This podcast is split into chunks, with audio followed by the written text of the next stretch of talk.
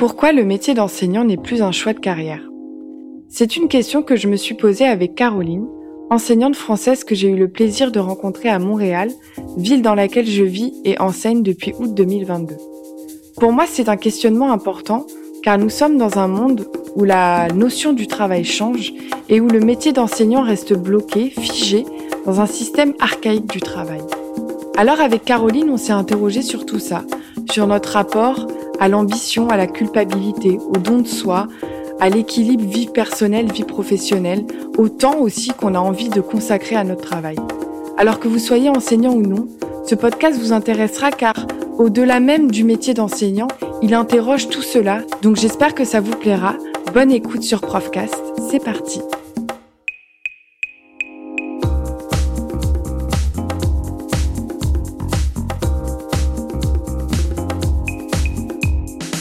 Salut Caroline, je suis trop contente de te recevoir. La première question que j'ai envie de te poser, c'est qu'est-ce qui t'a donné envie d'être euh, enseignante? Alors moi aussi, je suis ravie d'être là. Et euh, qu'est-ce qui m'a donné envie d'être enseignante? Bah, Déjà, j'aime bien le fait que ça englobe plein de matières. Je suis un peu touche à tout et du coup, je trouvais ça vraiment chouette de pouvoir euh, avoir euh, faire des mathématiques, puis après dans l'heure pouvoir faire de l'art plastique, etc. Euh, j'ai fait de la musique, donc pareil, je m'y retrouve un petit peu là-dedans. Puis j'avais vraiment envie d'un métier dans l'humain. J'étais sûre de pas vouloir travailler dans un bureau et de faire un métier qui avait du sens pour moi et de transmission. Et quand tu dis du sens pour toi, est-ce que c'était vraiment du sens pour toi ou du sens pour la société dans laquelle on est? Parce que parfois, j'ai l'impression qu'on confond un peu, mais à juste titre parce qu'on est jeune. Moi, je me suis posé la question aussi parce que j'avais envie de faire un métier qui avait du sens. Et finalement, je me suis aussi posé la question, comme c'est un métier, on va en reparler, qui est quand même pas facile, où il y a mm. beaucoup de challenges. Quand tu dis du sens pour toi, euh, c'était par rapport à quoi? Alors c'est une très bonne question. Euh, du sens pour moi dans le sens où je pense que j'ai de l'empathie, donc je suis portée sur l'autre, donc c'était important de faire quelque chose que je partage. Donc pour moi, le partage, ça fait partie de quelque chose qui me donne du sens, en tout cas qui donne du sens à ce que je fais. Là où parfois, j'imagine dans certains métiers, on voit pas le produit fini entre guillemets. Bah nous, on agit directement et en plus de ça, ça a du sens sur la société puisque ça a un impact sur du long terme. L'éducation, ça a un impact euh, sur la société. C'est quand même les citoyens de demain, donc on a en plus un poids, euh, une mission comme ils disent, qui est parfois justement culpabilisant un peu ce mot, mais à la fois qui, bah, qui est aussi euh, euh, comment dire gratifiant ou valorisant, valorisant ouais. Euh, depuis quand t'as depuis quand t'as l'envie de, de faire ce métier? Alors moi, c'est arrivé assez tard. J'ai pas eu, enfin j'ai joué à la maîtresse etc quand j'étais plus jeune, mais euh, moi je dirais pas que ça vient de l'enfance. Moi, c'est venu euh, après mon bac littéraire. Je me posais la question et effectivement, il y a plusieurs, euh, enfin, il y en avait peu, parce que j'ai quand même fait littéraire, mais il y a quelques options qui s'offraient à moi, puis j'ai hésité entre orthophoniste et euh, enseignante. Et à la base, j'ai hésité entre professeur des écoles et professeur d'espagnol, parce que j'aimais beaucoup parler euh, l'espagnol, et j'ai la chance de pouvoir parler cette langue. Mais au final, j'aimais bien le fait que ce soit justement très diversifié en enseignement, et je préférais la tranche d'âge, donc j'ai préféré aller vers le professeur des écoles, donc je dirais après le bac, en études supérieures. Oui, donc c'est assez récent parce que tu as 27 ans, donc ça fait 10 ans à peu près que tu as envie de faire ça. Et c'est parfait parce que ça donne une transition euh, toute trouvée sur la prochaine question que j'avais. Et d'ailleurs, tu as failli le dire parce que j'ai l'impression que tu as failli dire c'était pas une vocation. T'as failli le dire ou pas? J'ai fait le dire. Donc, exact, bah, c'est parfait. Bah, justement, par rapport à cette notion de, de vocation, j'avais envie de te poser la question parce que moi, c'est quelque chose que j'ai beaucoup entendu quand je suis devenue enseignante. Euh, à chaque fois que je parlais à des gens, euh, soit soirée que je rencontrais, euh, pas tellement dans mon entourage parce que bah ils me connaissent et voilà. Mais euh, souvent, quand je disais euh, que j'étais enseignante, on me demandait ah et est-ce que c'était une vocation? Et moi, c'est un terme qui me dérange un petit peu parce que pour moi, il y a un peu cette notion de euh, par vocation, on va tout accepter. Alors je sais que quand les personnes me posaient la question, c'était pas euh, dans ce sens-là, c'était pour savoir si euh, bah, c'était une passion, si j'aimais vraiment ce que je faisais, etc. Mais je trouve qu'il y a un peu ce côté-là de et c'est pas les seuls d'ailleurs, les médias en parlent, le gouvernement en parle aussi. mais j'ai un peu ce sentiment que à travers cette notion-là, il y a le côté de on accepte tout, euh, parce que la passion, la vocation est plus forte que tout. Toi, comme ça n'a pas été une vocation, comment tu vois un peu ce truc-là? Et déjà, est-ce qu'on t'a demandé? Est-ce qu'on t'a posé la même question? Alors moi, déjà, je te rejoins un peu sur le côté vocation. Moi, en fait, je, je, j'étais pas, enfin, je suis passionnée par mon métier, malgré tout. Je, j'aime pas non plus le mot de vocation parce que je trouve qu'il y a le sens de sacrifice. Effectivement, où comme si c'était une vocation, bah t'es prêt à tout, etc. Puis au final, avec le poids des années, je me rends compte que bah je suis pas aussi prête que je le pensais à tout sacrifier, parce qu'on donne une grosse part de soi et parfois bah c'est pas facile non plus de trouver sa place là-dedans. Et, euh, et moi, en fait, c'est comme je disais que ça me passionnait, que je suis hyper engagée, je sais que c'est un, un, sujet dont je parle beaucoup, l'enseignement, l'éducation. Malgré moi, on me collait cette étiquette de vocation. Même si moi je le disais pas, je disais bah moi c'est venu tard. Je disais souvent que c'était venu tard. On me disait ah mais oui mais c'est une vocation. Bah mais prof c'est une vocation parce que c'est des métiers à qui on met une étiquette. Et je suis d'accord avec toi sur le fait que j'ai beau être passionné, pas comme un acteur pour être passionné de faire euh, des films. Je suis passionnée parce que j'aime beaucoup le thème de l'éducation, mais pour autant, je me rends compte que j'ai pas envie non plus d'être sacrifiée là-dedans et parfois on l'est euh, clairement dans les conditions, dans enfin de trouver sa place, on en a déjà parlé ensemble mais justement ce don de soi euh, perpétuel qui parfois euh, pèse un peu et qui est très culpabilisant. Donc ouais, c'est une c'est même pas une question qu'on m'a posée mais qu'on m'a carrément euh, collée parce que je suis prof, donc c'est une vocation et oui, parce que aussi il y en a qui sont pas du tout prêts à faire ce métier-là parce que justement, il y a cette étiquette aussi d'engagement, de, de, mission, comme je disais tout à l'heure, qui est un peu à la fois euh, bah, très gratifiant, puis à la fois euh, péjoratif un petit peu, parce qu'il y a ce don de soi, comme si on, on, bah, on devait se sacrifier, donner une partie de soi-même euh, au dépit de sa propre santé mentale parfois, quoi. C'est très intéressant et j'ai plusieurs questions, mais tu vois que je suis très concentrée dans ce que tu dis. Je voudrais juste rebondir sur un truc. À un moment là, t'as dit, euh, je suis passionnée par ce que je fais. Je suis passionnée par le thème de l'éducation. Mais dans ton métier au quotidien, qu'est-ce qui te passionne? Moi, la relation à l'autre, quand même. Ça, c'est quelque chose qui me passionne. Avec mes élèves, les découvrir, euh, apprendre à, à créer du lien aussi avec eux, parce que c'est vraiment la plus grosse mission, je pense un des trucs que j'adore et notamment c'est pas les apprentissages en eux-mêmes. Franchement, euh, je vais pas dire je prends pas beaucoup de plaisir à enseigner fraction typiquement. Pour autant, j'aime toutes les compétences transversales, l'empathie, l'autonomie, euh, euh, la citoyenneté, c'est-à-dire vraiment euh, penser aussi à l'autre, vivre ensemble, des thèmes en fait qui sont transversales, qui pour le coup, tu en as besoin dans toute ta vie, que tu sois enfant jusqu'à adulte.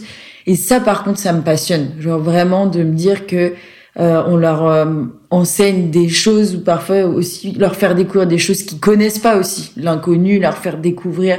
Ça, ça me passionne vraiment. Et pour revenir justement à donc à cette étiquette de vocation et de de don de soi, parce que c'est vrai qu'on en a parlé euh, plus en off toutes les deux. Moi, je suis assez d'accord avec toi sur le fait que quand on colle un peu cette étiquette, sur cette notion de sacrifice et de don de soi qui peut être dangereux. Euh, mais je pense que c'est dangereux aussi dans, dans les métiers artistiques, etc. Là, je voyais, euh, je regardais une vidéo hier justement sur euh, des youtubeurs en burn-out. Euh, alors c'est pas du tout le même métier, mais je pense qu'il y a un truc un peu de euh, toujours se donner, toujours être productif, toujours être dans alors les youtubeurs c'est toujours donner plus pour un public, répondre à la demande, ouais, il y a une attente. Mais je trouve qu'on retrouve un peu ça dans l'enseignement, même si c'est différent. Mais ça va pas être tellement dans la production de quelque chose. Mais pour moi, mon ressenti, c'est que ça va être dans euh, dans la présence, dans le fait d'être là tout le temps pour nos élèves. Et du coup, va y avoir une sorte d'oubli de soi-même parce que bah bah parce qu'ils passent avant en fait. On est à 8h20 quand on arrive, on est obligé d'être là pour eux. On est obligé de les écouter, on doit bah, leur enseigner des choses. En plus, il y a la journée qui voilà. Donc toi, comment tu le vis, ce, ce côté-là de bah justement ce don de soi perpétuel? Est-ce que c'est quelque chose que tu arrives à gérer? Ou est-ce avec l'expérience, parce que ça fait plusieurs années que tu es enseignante, ou est-ce que c'est quelque chose qui te questionne en te disant bah c'est un c'est un côté négatif un peu de, de ce métier-là? Bah écoute, déjà je te rejoins sur le fait qu'il y a vraiment cet effet instantanéité alors, je pense que pour répondre un petit peu à la réflexion de tout à l'heure, même si pareil, j'ai pas vraiment de réponse, mais l'instantanéité, je pense que bah, c'est sûr, ça apparaît dans notre métier euh, complètement, répondre tout de suite euh, aux besoins. Ouais, en plus, c'est des enfants, donc d'autant plus. Et euh, en plus aussi, je pense qu'il y a un truc générationnel avec les réseaux, avec on a accès à tout tout de suite. Internet, c'est quand même fabuleux, quoi. Tu cherches quelque chose en deux minutes, tu l'as même pas. Donc, je pense que aussi il y a un peu de ça. Et euh, moi, donc dans ma pratique de classe, donc effectivement, il y a quand même le poids des années euh, qui, qui, commence à être là malgré tout. Et euh, en fait, parfois, je, je, je me, j'ai envie de répondre à chaque demande, d'être toujours euh, en réponse à la demande. Puis avec le temps, quand même, je me dis, mais il faut que je me préserve parce que je peux pas toujours répondre à la demande. Et au début, j'avais tendance à culpabiliser. On a tendance à se c'est ça nous renvoie tiens j'ai pas réussi. Mm. ça nous renvoie comme un échec. Justement on n'est pas des super-héros et leur montrer qu'on est des humains et que comme eux on a des émotions que parfois c'est dur leur dire qu'on est fatigué euh, leur dire qu'on n'est pas des savants parce que c'est pas vrai en fait on sait pas tout. Et c'est aussi ça et c'est aussi leur montrer bah être spontané être sincère. Et ça ça fait partie des trucs pareil que j'aime partager parce que en fait même moi plus, plus, jeune, j'ai cru que l'enseignant, eh ben, il, allait, il allait toujours me répondre tout le temps et qu'il allait répondre à tous mes besoins, il allait répondre à toutes mes questions et et puis en fait il y a une sorte de désillusion parce qu'on te l'a pas dit et moi j'ai pas envie qu'il la vive cette désillusion. C'est pour ça peut-être parce qu'on est une nouvelle génération de profs aussi donc on arrive à plus verbaliser il y a une sorte de libération de la parole aussi et on a envie de leur dire. Moi j'ai envie de leur dire bah aujourd'hui c'est plus dur pour moi parce que je suis fatiguée parce que là je pourrais pas répondre à cette question parce que et leur montrer que bah c'est pas un échec comme eux parfois ils n'arrivent pas à répondre à une question. Donc euh, ouais, ça c'est avec le poids des années, j'arrive à me déculpabiliser un peu mais malgré tout, on a envie de de répondre à mais ça, c'est intéressant parce que c'est vrai que quand on était enfant, nous-mêmes, effectivement, moi j'ai vécu ça aussi. On a, mm. on a cette impression que la maîtresse, euh, elle sait tout. Et moi, j'avais cette croyance-là. Et comme toi, quand je suis arrivée euh, en tant qu'enseignante, euh, on me posait des questions, mais j'en savais rien. et et t'es tenté de mentir pour préserver un peu une certaine image mm. euh, de bah du, du savant, de, de mais je pense que ça c'est le fait que je pense qu'effectivement on est dans une nouvelle époque et que bah en parlant avec mes mes amis qui sont enseignants aussi on a tous la vingtaine, trentaine, jeune trentaine. Et j'ai l'impression que c'est quelque chose qui change. Là, on parle beaucoup plus de pédagogie active et c'est très bien. Moi, je mm. trouve que c'est un, bon, un, truc très positif dans la pédagogie d'aujourd'hui parce que bah, l'enseignant qui sait tout et qui transmet le savoir aux enfants, c'est mm. pas vrai. Et puis en plus, ça doit être profondément ennuyant et on mm. le fait quand même aujourd'hui parce qu'il y a des choses qu'on est obligé d'enseigner qu'ils ne savent pas. Enfin, quand on était petit, quand on nous enseignait les choses, c'était toujours hors contexte. C'est un peu mm. une bulle de savoir où on t'apprend un truc, c'est comme ça. Il faut l'apprendre. Tu le saches, comme un bagage que tu remplis. Et donc pour revenir juste à cette notion de don de soi, donc tu me disais que avec l'expérience, c'était euh, c'était quelque chose que tu arrivais mieux à gérer, notamment par rapport à cette culpabilité. Donc je voudrais juste revenir sur la culpabilité parce que j'en ai beaucoup parlé dans les podcasts euh, précédents, notamment euh, celui sur le burn-out avec avec Chloé que je salue. Parce qu'on parlait plus de la culpabilité euh, à être absent parce que bah en France on sait qu'il y a une grosse grosse pénurie de d'enseignants. Euh, et donc dès qu'on est absent bah, bah voilà on, qui fait quoi ils sont, voilà ils sont livrés à eux-mêmes. Là je parle plus de du coup avec toi j'aimerais plus parler de la culpabilité de ne de ne pas être à la hauteur finalement. Mais de ne pas se sentir à la hauteur. Oui mais ça c'est dû à quoi à ton avis? Parce que est-ce que c'est par rapport à ce qu'on se disait tout à l'heure c'est cette image d'enseignant qu'on nous calque un peu, mais depuis euh, des décennies, euh, peut-être inconsciemment aussi, de bah tu dois arriver, tu dois savoir des choses, ou est-ce que c'est toi-même, enfin comment tu le comment tu le ressens? Bah, je pense que c'est une petite salade composée, en vrai, exactement de tout ça. alors je pense que déjà, effectivement, dans, comment dire, ah, l'image publique du métier d'enseignant, il y a quand même ce, ce truc-là. Même aujourd'hui, les, euh, on repose beaucoup sur l'éducation.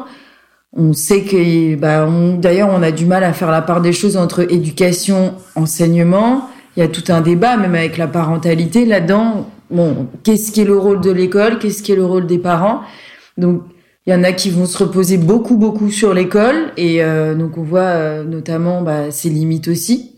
Donc, je pense que déjà, il y a de ça. C'est sûr, euh, on nous demande toujours plus, que ce soit les parents, que ce soit l'administration, les institutions, la société on a l'impression qu'on a vraiment beaucoup de choses. Donc déjà, quand on voit la liste se rallonger, on se dit mais oh, je vais pas être à la hauteur. Plus il y a de choses, c'est comme euh, tu, tu, veux monter le mont Everest, euh, tu dois d'abord passer les petites étapes avant de pouvoir monter le mont Everest. C'est évident, mais du coup, je pense que surtout quand tu es jeune enseignant, t'arrives, tu vois une liste comme ça, tu te dis mais oh, à quel moment je vais y arriver quoi? C'est sûr. Après, il y a aussi effectivement la personnalité, ça joue. Il y a sûrement des gens qui arrivent très bien à faire la part des choses et qui disent il y a le travail et puis il y a la, la maison, sa vie privée. Ce qui est difficile quand même dans notre métier parce que tout ce qui se passe dans la journée, bah toi tu l'as dans ta tête puis tu pars avec. On parle quand même d'enfants, on parle de, on se dit bah tiens quand même ce petit loulou là aujourd'hui, bah j'ai vu il avait pas, euh, je sais pas, euh, pas à manger, euh, il a pas des, il a pas de vêtements corrects, etc. T'as envie de tous les aider, mais bah, il est où mon rôle? Est-ce que est-ce que c'est l'école? Est-ce que c'est bah, effectivement c'est quand même les parents? Donc il y a ce truc culpabilisant. Et ensuite bah moi je sais que notamment je vais parler juste en mon nom mais moi je suis assez sensible etc. Donc le première année j'ai eu vraiment beaucoup de mal à m'en détacher. Même mes parents me l'avaient dit mais ça se trouve parce que j'étais en REP+ pour euh, restituer dans les Yvelines et, euh, et mes parents me disaient non mais peut-être que peut-être que bah, c'est trop, peut-être que t'es pas faite pour ça parce que euh, bah, j'avais une personnalité qui a envie de sauver tout le monde, mais, mais en fait je pouvais pas. Et si j'étais restée peut-être dans cette, tu dans ce mood-là, dans cette mouvance-là, bah, peut-être que j'aurais j'aurais failli. Et en fait là pour le coup j'aurais pas failli dans mon métier, mais moi-même parce que je me serais atteint. Et je me souviens d'ailleurs avoir assisté une formation qui est c'était tout bête, mais l'intitulé, c'était bien dans sa tête, bien dans sa classe. Et si l'enseignant lui-même, il est, bah, il, vit trop intensément tout ce qui se passe, bah, peut-être que lui, il va sombrer, donc il pourra même plus du tout les aider, en fait. Il va atteindre ses limites. Donc moi, je sais que j'avais un peu nourri au début ce truc-là de culpabilité, puis je me suis dit, attends, stop. Faut que tu te reprennes parce que sinon là, tu vas pouvoir même plus les aider si, si tu, tu sombres, quoi, dans, dans toute euh, effectivement la misère parfois qui t'entoure ou euh, les défis que t'as et dire bah ok aujourd'hui j'aurais pas le temps de faire ça. C'est ok en fait parce que dans une journée je peux pas faire euh, enfin 30 000 choses à la fois. Donc j'ai appris à prendre sur moi au fil des années le sentiment de culpabilité évidemment il est toujours là mais maintenant je me concentre aussi sur les points positifs beaucoup plus sur les points positifs que sur les choses qui m'ont plombé dans la journée, quoi. Ouais, c'est important ce que tu dis. Puis je voudrais rebondir là-dessus parce que tu dis à un moment, euh, tes parents ils t'ont dit, t'es peut-être pas faite pour ça. Est-ce que t'es pas faite pour enseigner? Je pense qu'en fait, l'école, elle a, elle a changé aussi. Il y a plus les mêmes défis. Je trouve que ce que tu disais, c'était très intéressant. À un moment, tu dis oui, euh, le rôle des, des, enseignants, des parents. Où, où, est mon rôle? Où est ma place dans tout ça? Parce qu'effectivement, avant, il y avait euh, on parlait d'instruction, hmm. donc on, on, on, transmettait du savoir aux enfants. Après, je pense que euh, les problèmes de discipline, ça a toujours existé. Hein, euh, à l'époque aussi, euh, c'est juste qu'on les réglait avec de la violence. Mais c'est vrai que ce qui est difficile dans, dans le métier aujourd'hui, je trouve, c'est que, bah, effectivement, on n'arrive plus à savoir quelle est notre place par rapport à un rôle plutôt éducatif. Donc toi, comment t'analyses ça? Comment comment t'arrives à trouver ta place? Et je vais juste revenir sur la phrase de mes parents. Je, je, je vais rectifier. C'est en fait, c'était pas mes, mes parents. Euh, ma mère me dit toujours que je suis, je suis faite pour être prof, etc. Mais c'était pas faite pour cet endroit parce que je vivais tellement, de, euh, de, de choses dures. Mais en fait, plus là, confrontée à la misère, et c'était une des premières fois, et ça m'avait, ça m'avait vraiment bouleversée, quoi. Je me suis dit putain, on est en France. Et, et putain, il y en a qui vivent ça, quoi. Et puis ils sont cachés, tu sais, on les cache là, on les parque dans des endroits et ça m'avait mais oh, bouleversée. Moi, je suis arrivée là euh, du haut de mes 22 ans. Euh, tu sais, on est un peu dans quand on plus quand t'es donc moi j'ai quand même fait mes études à Paris, etc. Donc je suis quand même sortie de ma banlieue et tout. Mais là, c'était pas loin de chez moi. C'était genre une demi-heure. Puis je me rendais compte de waouh. Même moi, ça a été une désillusion. Enfin, on envoie des jeunes profs là-bas. Moi, ça m'a mis une énorme claque, tu vois. Et je me suis dit, puis personne le sait. Tu t'es là, t'es en train de vivre un truc de l'enfer. Il y a des gens, ils vivent vraiment dans la merde. Et moi, j'ai assisté à ce truc-là, en plus de tous les défis de d'être prof de machin qu'on connaît tous très bien, tu vois. toutes et tous.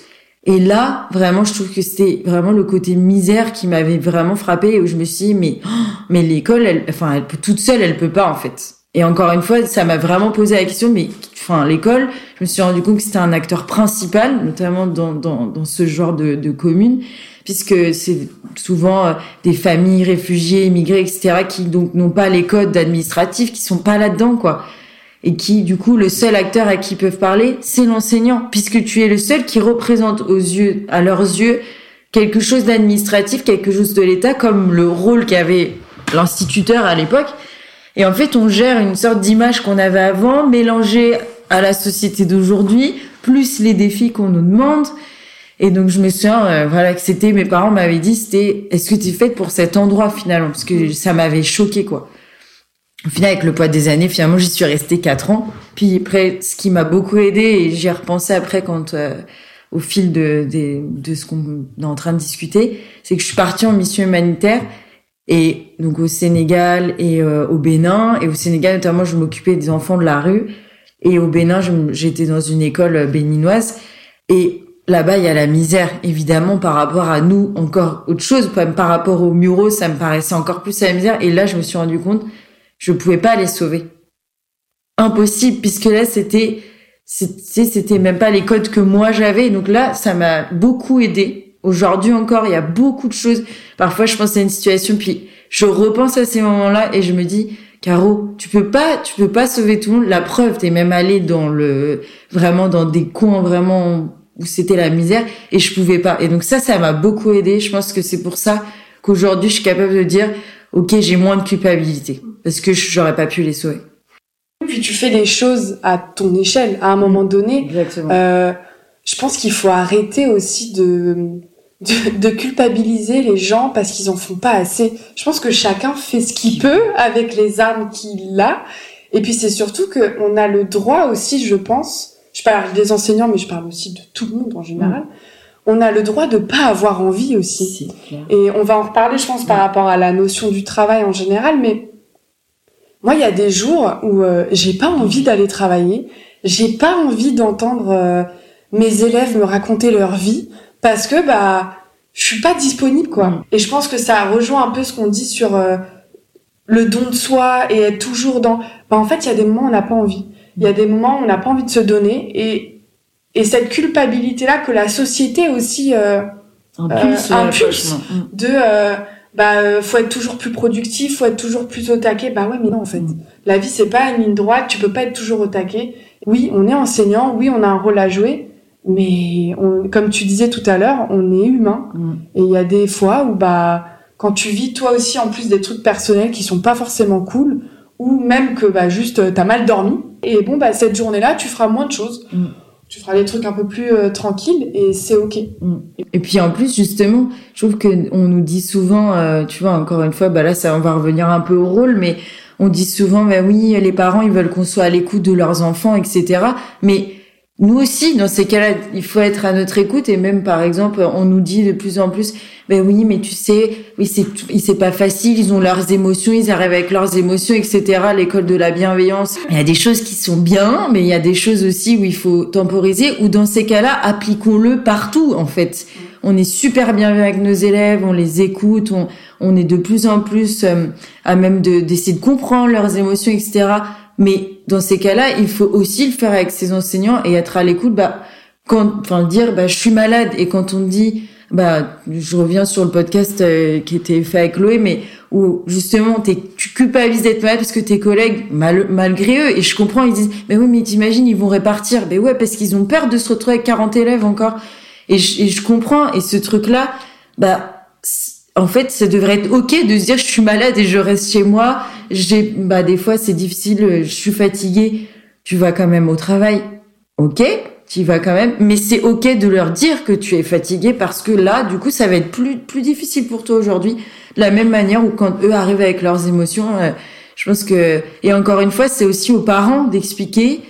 Et c'est pour ça on revient un peu à ce rôle-là où du coup je vais rebondir un peu sur la question, mais c'est difficile justement de toujours faire cette part des choses entre ok qu'est-ce qui appartient à la sphère du coup de l'école et à la sphère familiale euh, où est-ce qu'on se place là-dedans? Franchement, j'en ai pas vraiment la réponse. Que pour certains, comme tu disais, on en passe du temps à, à éduquer, hein, honnêtement, euh, répéter les règles, des choses qui, qui paraissent complètement basiques. Et justement, peut-être à l'époque de nos parents, enfin, tu dirais jamais, arrêtez de lancer vos gommes, ça n'a aucun sens. Genre vraiment, je pense que ça n'a pas de sens. Alors que nous, ça arrive. Et ça, c'est c'est c'est aux parents et en même temps aussi nous, on devrait enseigner, et puis la discipline, évidemment, on va être obligé, par exemple, peut-être sur le vivre ensemble.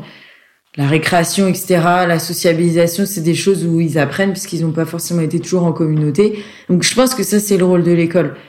Mais euh, par contre, de type euh, pas frapper, pas... Après, encore une fois, il y a peut-être aussi des différences culturelles, et c'est là aussi où, encore une fois, il y a d'autres choses qui rentrent en jeu, mais oui, mais bon, je pense que bon, la, la différence culturelle, elle a bon dos aussi. Je pense qu'il y a aussi beaucoup de parents qui euh, aujourd'hui, alors, je veux pas, euh, c'est difficile hein, d'être mm. parent. Euh, alors moi, je, on, on, l'est pas toutes les deux, mais on connaît quand même beaucoup de parents. Ouais. on les côtoie. on, on, voit que c'est difficile, mais après, il y a, j'ai l'impression qu'il y a aussi beaucoup de parents qui mettent beaucoup de choses sur le dos de l'école parce que mm. bah c'est pratique, hein, mm. voilà et, euh, et qui se délaisse de beaucoup de choses. Je pense que aussi c'est un peu la faute aussi de l'institution, vraiment des institutions qui renvoient cette image. Euh, il y a eu tout un truc notamment pendant le confinement, euh, un hashtag garderie nationale au lieu d'éducation nationale, parce que justement aussi, on t'explique que typiquement, bah si ton, ton enseignant il est malade, on s'en fout qu'il y ait un, un, un, un enseignement de qualité. On va les répartir dans les classes parce qu'ils ont personne il va rien foutre de la journée, mais on s'en fiche, ça arrange les parents parce qu'ils peuvent aller bosser. L'institution, c'est ça. Honnêtement, actuellement, c'est le tout, c'est qu'ils aillent à l'école. Il y avait ce truc-là pendant le confinement. Je pense qu'honnêtement, même, après encore. Mais il y a vraiment ce truc où beaucoup de profs aujourd'hui, je pense que qu'on se dit qu'on a l'impression de faire de la garderie.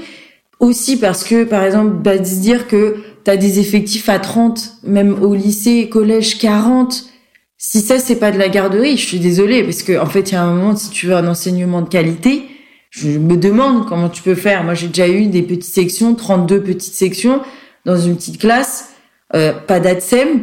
Euh, comment faire comment veux-tu faire un enseignement de qualité? Et je pense que l'institution aussi se déresponsabilise. Donc les parents, qu'est-ce qu'ils font? Ils disent bah de toute façon il peut aller à l'école, mais c'est pas l'école en fait. Là c'est la garderie. Là c'était c'est un peu la porte ouverte à tout. Et encore une fois, du coup, on voit bien que tout le monde a son rôle là-dedans, mais on a l'impression que bah tout est un peu sur nous parce que et encore une fois, il y a même aussi des profs qui doivent être planqués un peu. On sait, hein, il y en a qui sont là et qui en ont rien à faire, etc. Et puis un moment, je pense qu'ils justement leur seuil de tolérance aussi, il a, il est passé. Mais du coup, nous, on endosse tous les rôles que dont les autres n'en veulent plus quoi. Les parents se déresponsabilisent parce que l'institution nous délaisse aussi. Et nous on est là, chargés de tout ça, et en se disant et après on se dit bah ouais je suis pas à la hauteur. Mais normal en fait parce qu'on est on est sous l'eau quoi. Je suis entièrement d'accord avec ça et je je mets pas du tout la faute. Sur les parents parce que je pense que bah comme on disait tout à l'heure chacun fait ce qu'il peut avec ce qu'il a Complètement. Euh, mais je suis d'accord que l'institution a un rôle à jouer et c'est vrai que pendant le confinement euh, c'était euh, c'est là, moi, c'est là où j'ai vraiment commencé à voir ce que c'était que l'éducation nationale. Je trouve qu'il y a un vrai, vrai, vrai problème là-dedans. Moi, je m'en rappelle même, c'était quand C'était euh, quand il y a eu le premier déconfinement, parce qu'il y en a eu tellement que... quand il y a eu le premier déconfinement, qu'on a réouvert les écoles, je crois que euh, les deux, deux, trois jours avant les vacances, il y a le gouvernement qui a dit oui en gros euh, euh, pas la peine euh, de, de, pas la peine de mettre vos enfants à l'école et tout euh. c'était au choix voilà. Et alors là bonsoir l'école à la carte. Moi j'étais non mais j'étais choquée. Et en plus nous on devait nous, aller, nous, on devait venir travailler. Pourquoi en fait? Enfin à un moment donné on est en juin. Mm. tu crois qu'on va faire quoi dans notre classe? Rien Enfin, je veux dire, on est à trois jours de, de, des vacances. C'est d'un mépris, en mm. fait, pour nous. Ça donne un peu le ton sur ce qu'ils pensent de des enseignants. Comme tu dis, nous on peut pas on peut pas être à la hauteur de quelque chose qui nous dépasse et mm. de mille rôles qu'on nous ouais des casquettes qu'on nous, qu'on nous pose sur la tête c'est pas possible nous c'est le rôle c'est d'enseigner c'est de transmettre des choses à la base c'est ça hein. mm. Je voulais parler un peu parce que tout à l'heure on avait parlé de bah, du rôle de l'enseignant etc moi je voulais juste revenir un peu sur euh, sur le fait de de prendre de la distance et tu vois de pas culpabiliser de prendre aussi soin de soi parce que ça va ça va par là aussi. Et je voulais plus parler de la valeur du travail qui tend à changer dans la société. Et on le voit là avec euh, la réforme des retraites. Hein. Pour faire le lien avec les enseignants, parce qu'il y a aussi beaucoup d'enseignants qui manifestent. Et c'est intéressant parce que l'enseignement, euh, avant, on voit bien qu'il y a, y a quelques dizaines d'années, dizaines, vingtaines, trentaines d'années, quand on était enseignant, on était enseignant à vie. On commençait à 20, 21, 22, euh, on terminait notre carrière, on était retraité, voilà. Aujourd'hui, j'ai l'impression que c'est plus le cas. En tout cas, moi, quand je parle avec mes potes euh, enseignants, aucun me dit ouais ouais je vais faire ma carrière là-dedans et tout. Jusqu'à 65 ans quoi. bah là c'est malheureusement 64 65 Mais c'est intéressant parce que ça pose une question beaucoup plus profonde que juste l'enseignement, c'est la sécurité. Euh, par rapport au travail, je pense que là, si on voit que euh, il y a des manifestations par rapport à la réforme des retraites, c'est parce qu'aussi, bah, on est dans des emplois euh, de moins en moins sécurisants, de plus en plus précaires. Alors, je dis pas que l'enseignement c'est un métier précaire parce que c'est un métier où on peut pas se faire virer, donc déjà ça, amène quand même une certaine sécurité. Pourquoi, à ton avis, aujourd'hui, c'est plus un choix de carrière d'être enseignant? Bah déjà, il y a la pénurie. Franchement, c'est criant. Hein. donc c'est vraiment un sujet vraiment d'actualité. Selon moi, alors je pense que déjà, il est pas valorisé. Déjà, dans le commun des mortels. Alors c'est marrant, notre génération, quand même, dans mes amis, ils me disent « Ah, trop stylé, tes profs, etc. » moi aussi, c'est marrant. Alors que mes collègues, ils avaient pas du tout ce, ce truc-là. Ils disaient « Bah nous, t'es le prof, quoi, c'est bon. » J'ai donc c'est marrant parce que nous, en fait, j'ai l'impression que dans notre génération, il y a quand même un truc où ils respectent le métier. Par exemple, mes amis trouvent ça, sont admiratifs parce que justement, on sait que c'est un métier dur, parce que peut-être ils me connaissent aussi. Encore une fois, nous avec nos amis, bah, on leur dit notre réalité, on parle de, de ce qu'on vit. Moi, ils m'ont déjà vu euh, énervé, parfois euh, euh triste, euh, ouais, révolté parce que je vivais, etc. Donc c'est marrant qu'il y ait ce truc-là, mais par contre, quand même, dans personne n'a envie de le faire.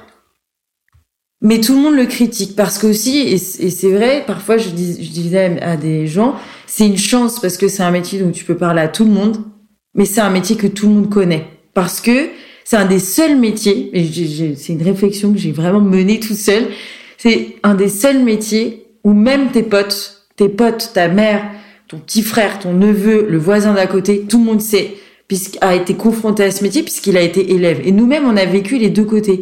C'est rare. Dans le marketing, t'as jamais fait du marketing. Ton voisin, il a jamais fait de marketing, etc. Donc, par exemple, des fois, dans le marketing, ils vont me dire un nom de poste, mais en fait, personne les connaît vraiment, etc. Prof, tu sais tout de suite à quoi t'attendre. Donc, je pense déjà, tout le monde peut en parler puisque tout le monde connaît ce métier. Donc, déjà, il y a, il y a ce truc-là. Ça donne pas envie, tu vois, de, de, de s'engager si tout le monde parle dessus. Je pense que ça peut être difficile. La même manière où influenceur, tout le monde en parle mais moi, j'aimerais pas trop, tu vois, parce qu'on sait aussi que bah tu te prends aussi euh, des, des critiques, machin, etc. Donc je pense que c'est les métiers dont on parle beaucoup. Ça fait peur aussi, tu vois. Il y a un peu ce truc-là. Il y a un peu ce truc aussi de euh, bah, parce que aussi il y a cette idée de vocation dont on parlait tout à l'heure. Le fait, ça fait peur aussi de se dire euh, vocation. Pour moi, ça, il y a une, quand même une notion de sacrifice. je pense que tout le monde, je pense que c'est un métier courageux aussi un métier courageux parce que euh, bah il y en a qui qui disent ouais bah moi j'ai trois enfants. Ouais bah va te retrouver avec une classe de de 30 élèves parents et enseignants c'est pas pareil. Parce que même ton enfant etc tu déjà bon tu l'as en individuel. En plus tu as un lien qui est déjà très fort avec lui. Là où toi tu dois le créer et tu dois le faire sur un court terme en plus. Tu dois le faire sur un an et pas qu'avec un seul c'est avec 30 et t'as aucun historique avec lui. Il faut imaginer, à ton enfant, tu peux beaucoup plus facilement lui dire, écoute là, maman, elle est fatiguée, euh, parce qu'il te voit au quotidien. Lui, il sait pas, il pense que tu dors à l'école, tu il sait même pas que tu manges. Il y en a, il demande même si tu manges. Il y en a, il me voit boire du Coca-Cola, il me dit, oh, elle boit du Coca-Cola, tu vois. Donc, donc je pense que tout le monde n'a pas envie d'être avec les enfants. Je sais que quand j'en discute, les gens, quand je leur demande, mais pourquoi alors tu voudrais pas faire ce qu'il y en a, ils admirent. Tu dis, bah, pourquoi tu le ferais pas? Et souvent, très bon, ouais, j'aime pas trop les enfants. Puis aussi, euh, je pense qu'aujourd'hui, les gens, malgré tout, une bonne partie sont au courant aussi des conditions. En tout cas, moi, les gens autour de moi, c'est sûr parce que j'en parle que je leur dis mais wake up genre euh... ouais mais je trouve que ça reste très euh, tu vois toi t'en parles à, Local, à ton cercle familial euh, amical moi c'est pareil tu vois euh,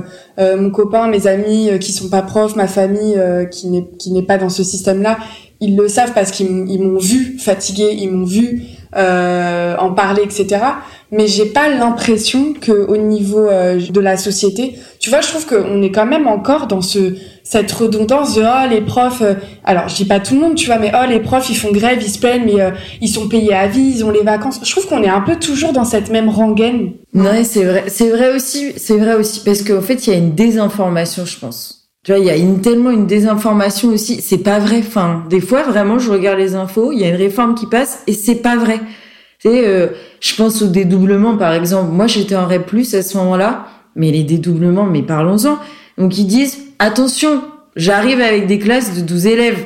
Et moi sur le papier, je signe, mais évidemment, on veut tous des classes de 12 élèves, même hors plus. Ce qui s'est passé, c'est qu'au final, bah comment tu fais dans les classes, dans les écoles, il n'y a pas 46 euh, 000 classes. Avant, t'avais, moi à mon époque, en tout cas quand on était élève, t'avais une salle info, une bibliothèque, etc. Maintenant, il y a tellement d'élèves qu'en fait, c'est des classes. Nous, ils se sont dit, bah oui, mais comment on va les mettre à 12 Bah oui, on n'a pas de salle. Comment on va faire? Eh ben, on va mettre un paravent, hein, évidemment, comme si ça allait changer les choses. Sauf qu'il y a quand même, du coup, 24 élèves. Ils ont voulu mettre deux profs, sauf qu'au final, pas assez de profs, puisque pénurie. Donc finalement, il y a un mec qui se retrouve avec les 24. Et puis, c'est pas vrai. Après, il y en a, ils se sont arrangés parce qu'ils avaient des classes, mais pas assez. Donc, ils ont dit, on va faire des groupes de 17 et on va tourner. Et en fait, tu te rends compte qu'il y a une logistique qui n'est pas possible sur le terrain. C'est qu'on te bâche un truc à la télé, les gens se disent waouh, t'as vu? Waouh, génial, ils font des classes à 12. Mais viens voir le terrain. Mais pas du Puis en attendant, ils continuent à fermer des classes. Donc à un moment donné, tu peux pas. Euh, et, ils n'arrivent pas à recruter d'enseignants. Là, euh, c'était criant euh, l'année dernière au concours. 1250 postes à l'Académie de Versailles, 600 présents. Mais moi, j'avais envie de pleurer. Mais 600 présents, ça veut pas dire qu'ils ont été pris. En plus. Et enfin, c'est délirant. Et donc, une réforme comme ça, toi, tu connais pas le métier, tu dis, putain, ils font des trucs stylés. Maintenant, les profs, ils sont à 12 élèves. Non, mais t'imagines, le luxe. Mais on bricole, en fait. Là, on est en train de bricoler. Toi, t'es en train de galérer. C'est pas du tout une réalité. Et ça énerve mm. de voir des, des, des choses qui sont pas vraies. C'était pas vrai. Il y a plein de choses qui sont pas vraies. Donc je pense qu'il y a à cause d'une mésinformation aussi, les gens se disent, tu vois, la prime numérique. Les gens, je pense qu'ils pensent qu'on a un Mac tous les ans, mais on délire. On a 150 balles euh, par an, donc il va me falloir 7-8 ans pour me payer un Mac. Et en fait, on n'a pas d'ordi euh, en emprunt. C'est nos ordis, c'est notre matériel. Enfin, et en fait, y a encore une fois, on va lâcher une petite cacahuète en disant regardez ce qu'on fait. Et derrière, c'est pas vrai, c'est pas là. Donc les gens, forcément, moi j'en ai, hein, qui m'ont dit, même des gens qui sont autour de toi, qui m'ont dit, ah ben vous avez eu la prime numérique. Non mais attends mon gars, eux ils pensaient qu'on avait ça par mois, on a ça par an. Et donc la mésinformation, ça nous ça nous pousse encore en, fait à ce que les gens viennent nous voir et nous encore nous tapent dessus. Et à se justifier aussi. La réalité, elle est là quoi. La réalité du terrain, elle est là. Et puis encore une fois, peut-être que donc on a ce, ce comment cette réputation de râler etc mais aussi on a vu perdre je vois on parlait de nos collègues là qui sont là depuis 10 20 30 ans. Eux ils ont connu le RASET donc c'est le réseau d'aide des personnes qui viennent aider pour le comportement l'apprentissage. Nous ça existe presque plus dans les écoles en France. Honnêtement il y en a un pour 12 écoles. Avant il y en avait un dans chaque école. Moi je vois aussi ils me disent ah bah moi quand j'étais jeune j'avais un logement de fonction mais ça n'existe plus. Aujourd'hui Franchement, en fait, si tu regardes les avantages, à part effectivement la sécurité de l'emploi, et encore, on en reparlera peut-être en d'autres moments, mais on, ça a aussi ses limites. On est enchaîné, on n'a pas le droit de bouger de nos académies quand c'est des, des académies en pénurie. Mais et en fait, on se retrouve genre, on a perdu des choses. Donc oui, les profs râlent, mais parce que avant il y avait une qualité. Puis les profs râlent, mais pour vos enfants, on râle pour une meilleure éducation. Tu sais, on ne râle même pas pour nous, on, on râle même pas pour euh, les salaires. Franchement, moi, quand je parle avec beaucoup de collègues, on va en manif. Moi, j'ai fait des manifs, j'ai fait la grève, et je disais toujours, c'est même pas pour le salaire que je me bats. Et pourtant, bon, ils sont pas mirobolants. On a commencé euh, à 1005, donc euh, honnêtement, quand t'as un bac plus 5 et un concours, voilà, tu vois des ingés sortir à 3000, bah ça fout les boules, quoi. On, on se bat même pas pour ça. On se bat pour les enfants des autres, et on arrive encore à nous taper dessus. Et des fois, c'est ça qui me rend triste et qui me rend en colère, c'est de me dire, je suis en train d'essayer localement, mais on est, on est peut-être les seuls à encore sauver une petite qualité d'enseignement pour vos enfants, pour que plus tard ils puissent accéder à ce, à ce qu'ils ont envie, qu'ils aient, qu'ils parlent bien le français, qu'ils écrivent bien qui puissent euh, être de meilleurs citoyens, des bons citoyens. Et putain, on arrive encore à nous à nous taper dessus quoi, alors qu'on est en train d'essayer de sauver le peu de choses qui restent, mais ça se voit pas. C'est invisible. Non, puis, non mais c'est très intéressant et je voulais juste rebondir sur quelque chose. Effectivement, moi je je pense aussi que tu parlais des logements de fonction et c'est vrai qu'avant les enseignants avaient des logements de fonction. Maintenant, c'est les directions et encore, moi je m'en rappelle, j'avais parlé avec un de mes directeurs qui me disait mais ils m'ont proposé un logement de fonction, il est indécent le truc, faut faire des travaux de fou. Euh, moi non, je préfère euh, garder mon logement que j'ai, etc. Et comme le coût de la vie en plus a augmenté et que les salaires n'ont pas augmenté, bah forcément euh, tu te retrouves à 1500 comme tu dis. en plus nous, enfin toi t'étais en dans les Yvelines, moi à Paris, bah tu te loges comment avec 1500 Enfin, c'est compliqué hein, quand même. Hein, donc, euh, à un moment donné, et j'ai envie de te dire, même si tu manifestais pour ton salaire, bah ce serait ok, en fait. grave, ce serait ok. Mais, Genre, mais encore une fois, culpabilité. en fait, à un moment donné, on sait que le c'est un des métiers. De toute façon, on sait que tous les métiers essentiels aujourd'hui en France euh, infirmières, euh, profs, euh, les caissières, bah, on l'a vu pendant le confinement, hein, voilà. Mm. C'est que des métiers qui sont sous-payés. Si demain tu vas en manif en disant bah on est sous-payé, bah oui, en fait t'as raison. Moi je trouve qu'on est sous-payé, tu vois. C'est un peu, moi je te rejoins là-dessus sur l'évolution un peu économique du pays et, et en fait le métier d'enseignant quand on parle même de sécurité de l'emploi, pour moi, à partir du moment où tu as un salaire qui te suffit pas pour vivre, t'es pas en sécurité. Parce que oui, tu peux ne pas perdre ton job, mais franchement, moi personnellement, je préfère perdre mon job, avoir ce ce truc là de bah si je fais de la merde, on me vire. en même temps, bah euh, c'est normal. Mm. Enfin, je veux dire, moi j'ai aussi entendu des histoires d'enseignants euh, qui font des trucs euh, vraiment horribles et qui restent, on les mute. Non, mais c'est une blague. Une blague. on déplace le problème. On déplace le problème et du coup, bah voilà, le problème va être ailleurs, mais ça va être dans des villes où tout le monde s'en fout. C'est dire à quel point ils ont pas de prof. Hein. S'ils gardent même ceux qui font du sale et qui les déplacent, franchement, ça. Bah, c'est ça. Et là, moi, j'ai des, j'ai des amis, des collègues euh, qui, qui, ont passé le concours à Paris et qui veulent être mutés euh, dans d'autres villes. Bah, elles peuvent pas. Elles sont obligées de se mettre à, à, disponibilité, donc mettre à dispo pour ceux, celles et ceux qui nous écoutent et qui savent pas ce que c'est. Enfin, tu gardes ta fonction d'enseignant, ton statut de fonctionnaire, mais tu ne peux plus enseigner euh, dans une autre académie, une autre académie que la tienne. Parce que c'est l'éducation nationale. Mais tu as le droit d'aller travailler dans un autre secteur ou ailleurs. Sauf que quand tu as envie d'être enseignant. Bah moi j'ai une amie par mhm. exemple, elle va déménager euh, euh, dans le sud de la France. Bah elle, elle adore son métier, donc elle peut pas le faire. Et enfin moi je trouve ça. franchement, sachant qu'elle pas de prof en plus. En plus, elle a pas de prof. Oui. c'est ça. Là, tu as des profs qui aiment leur métier, qui veulent enseigner juste ailleurs dans une autre académie. Bah, on les laisse pas parce que, bah, vous savez, non, mais c'est les mutations, il faut, il faut 1000 points. Non, mais, Le truc que t'as jamais quand, en plus, quand tu rentres parce que t'as genre 3 euh, points, euh, même pas. Moi, j'ai une collègue, ça fait 20 ans qu'elle est prof, elle, peut toujours pas avoir sa bah, mutation. Et en fait, c'est pour ça quand tu parles de on est enchaîné et tout, je trouve que l'image elle est plutôt bonne, même si ça peut paraître un peu exagéré. C'est un peu ça parce que tu le sais pas quand tu commences. Toi, tu quand t'es prof des écoles, c'est par académie. Euh, contrairement aux profs de collège-lycée qui, eux, c'est national. Donc, en fait, ils peuvent être euh, mm. affectés n'importe où en France. Euh, mais nous, c'est par académie. Et c'est vrai que, bah, je sais pas, la vie, elle évolue, quoi. Donc, mm. des fois, t'as peut-être pas envie de rester à Paris toute ta vie euh, dans, un, dans un 20 mètres carrés, euh, ou ton conjoint, ou ta conjointe. Enfin, mm. et, et du coup, c'est vrai que moi, je te rejoins là-dessus sur le fait que je pense que les générations d'aujourd'hui, et on parle un peu, ça, ça rejoint un peu ce que je voulais te dire sur la valeur travail. Avant, tu travaillais toute ta vie et tu profitais à la retraite. Mm. Sauf que là, comme les salaires ils sont pas ouf et mm. que il y a beaucoup plus d'insécurité, euh, il y a beaucoup plus d'emplois précaires de manière générale, bah euh, moi personnellement à 29 ans, j'ai pas envie d'attendre la retraite pour m'éclater quoi.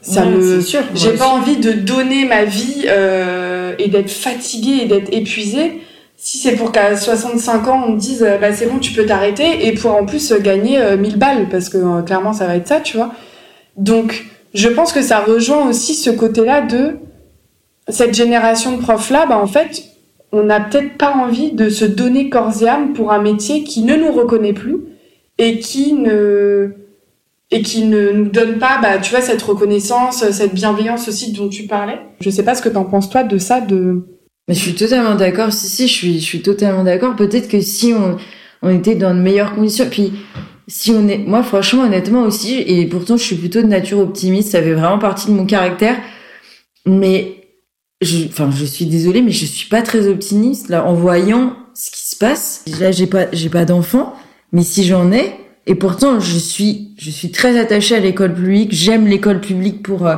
pour sa diversité, pour euh, pour le fait que ce soit gratuit. Punaise, c'est une chance mais énorme d'accéder à l'école euh, gratuitement, et, j'espère que ça le restera longtemps. mais je suis pas très optimiste sur les conditions, quoi. Moi, je suis pas sûre hein, de de j'ai pas envie de mettre mon enfant dans le privé, mais waouh, ça me rend super triste quoi de me dire qu'il va se retrouver à 32, que je suis même pas sûre qu'il soit en sécurité parce qu'en vrai c'est pas sécurisant et c'est pas du tout euh, en tapant sur les profs, euh, c'est vraiment sur le fait que l'institution ne rend pas ça sécurisant. Ils sont dans des conditions qui vont pas. Moi, ça, franchement, ça, ça me fait peur pour les pour les futures générations. Ça me fait peur le comment va évoluer notre métier parce que là, nous, on est on est déjà fatigués. Pourtant, ça et moi, ça fait sept ans que j'enseigne, c'est ma septième euh, rentrée. Alors celle-ci, elle est au Québec, mais euh, du coup six ans en France. Et, et on est déjà fatigué. Et mes, mes, mes collègues même de qui donc par exemple j'ai un collègue qui euh, avait 62 l'année dernière, donc il lui restait plus que deux ans à tirer. Il a dit je vais, je vais encore tenir un peu et tout, mais courageux quoi. Et il m'a dit mais tu sais Caro, moi j'aurais jamais commencé ce métier à l'heure où toi tu le commences. Parce que lui, il a eu, il m'a dit, honnêtement, je vais te dire, j'ai eu 15 piges, quand même 20 piges, où ça allait encore. Là, il trouve que les dernières années, il m'a dit, ça vaut bien les 20 piges que j'ai vécu, quoi. Et, et, et du coup, même dans les générations, même dans les générations de profs, visiblement, ça s'est empiré. Si nous, déjà, à ce stade-là, on en est déjà là, je n'imagine même pas dans les années à venir. Et donc, en fait, c'est, c'est en ce sens où j'aime beaucoup mon métier, mais j'ai peur de ne pas pouvoir l'assumer mais c'est même sûr que jusqu'à 65 ans, je suis pas très optimiste sur le fait que je vais pouvoir tenir, quoi. Parce que, euh, parce qu'il faut aussi se protéger et que, et puis c'est, trop prenant. Je sais même pas comment, enfin, à 50 ans, même juste à 50 ans, tu, tu peux encore résister à ça, quoi. Et parce que aussi, la société évolue, puis nous, on est coincés dans un système archaïque qui lui n'évolue pas du tout. Pourtant, on nous demande des choses, par exemple le numérique. Moi, je suis ok avec ça. On nous demande de le faire, mais sans équipement. Donc moi, on me demande de faire du traitement de texte, du machin, du truc. Moi, j'ai, eu une fois, deux fois peut-être un tableau numérique. J'ai, t'as plus d'ordinateur, il y a plus de salle informatique, donc on nous demande des choses pour faire genre, on évolue avec la société. Donc dans les programmes, ils le mettent, mais toi, t'as rien. Donc en fait, on, est coincé entre deux mondes là, et j'ai l'impression que bah je ouais, je suis vraiment pas optimiste pour la suite. Et en plus de ça, peut-être qu'il devrait euh, justement nous permettre un peu plus de liberté. Même euh, nous, je sais qu'on en a déjà beaucoup discuté ensemble, Lucie, mais sur le fait que bah nous, on se pose des questions sur notre métier, on a envie de rester là-dedans, on sait qu'on a envie de rester là-dedans, malgré tout, parce qu'on bah, on aime ça quand même aussi. Mais tu sais, on nous donne pas d'impulsion à faire mieux, à réussir, euh, à, à évoluer. Tu sais, là où, par exemple, tu rentres dans une boîte, puis tu sais que tu vas pouvoir évoluer, avoir des promotions, etc. Et je parle pas salarial, mais juste d'apprentissage, quoi, de d'évoluer dans son métier. Ben nous, non, t'es prof, puis t'es prof, quoi. À la limite, t'es prof de prof, mais encore une fois, faut repasser des concours, machin, comme si t'avais encore pas de légitimité, quoi. Alors que, punaise, ça fait sept ans que tu le fais, et que, bah, je pense qu'on commence à, sais, il y a encore plus si on dure dans le temps, mais et donc donner des impulsions, on nous parle pas de passerelle, on nous parle pas de d'évolution, on nous parle pas de ça. Donc moi je pourrais me projeter dans un système où on propose des choses comme ça, mais actuellement c'est c'est un néant quoi. Et j'ai envie, moi j'aimerais pouvoir continuer à à oui à donner aussi de moi-même parce que je sens que que j'aime ça. Je pense que mais mes élèves, en tout cas, m'ont toujours rendu. Je pense avoir été dans les années que j'ai faites, en tout cas, peut-être à leurs yeux, une bonne prof. Mais si on m'avait donné l'impulsion, je pourrais dire ouais, je serais capable de rester euh, jusqu'à 50 euh, ans. Mais actuellement, bah, actuellement, je suis pas optimiste. J'ai pas d'impulsion, mais j'aimerais qu'ils m'envoient un peu de paillettes là pour euh, des paillettes dans, dans mon métier, tu vois, pour avoir envie de le faire jusqu'à 60 quoi. Oui, puis je pense qu'il y a un vrai manque pour parler de ça, de l'impulsion, il y a un vrai manque d'ambition aussi du coup euh, qui est lié peut-être, c'est pas, c'est mes réflexions personnelles aussi parce que je pense qu'on en a beaucoup, mais qui est lié à deux choses. Déjà, je trouve que dans l'éducation, euh, en, je parle en maternelle primaire, c'est euh, majoritairement des femmes. Et on sait que euh, y a enfin, en tant que femme, c'est, on a souvent ce truc de un peu syndrome de l'imposteur, de manque de légitimité aussi, j'ai l'impression, en écoutant beaucoup de podcasts là-dessus, en regardant, bah, puis en parlant avec des femmes, tout simplement, hein, de, de ce truc un peu de euh, d'ambition, de vouloir plus, de vouloir aller plus loin, comme si c'était euh, mal vu ou comme si c'était pas accessible. Et j'ai l'impression que dans l'enseignement, c'est un peu aussi le cas parce que bah comme on est un peu dans un truc euh, enfermé où bah comme tu dis, t'es prof, t'es prof et il y a y a pas tellement d'évolution possible, en tout cas à part euh, direct, directeur, directrice, inspecteur, inspectrice ou conseillère pédagogique ou maître formatrice, euh, en fait, des fois, t'as pas toujours envie de d'évoluer aussi dans le milieu scolaire en tant que tel. Parfois, t'as aussi envie de faire autre chose. Et en fait, il y a, on, on nous en parle pas. Mais pour moi, c'est c'est parce qu'en fait, on veut nous garder bien au chaud parce que ça les arrange bien euh, euh, l'institution, etc. Parce que s'il y a plus de profs, bah. bah c'est marrant que tu dis ça pour euh, revenir à ton argument d'avant. Est-ce que, enfin, c'est une question du coup qui me vient en tête.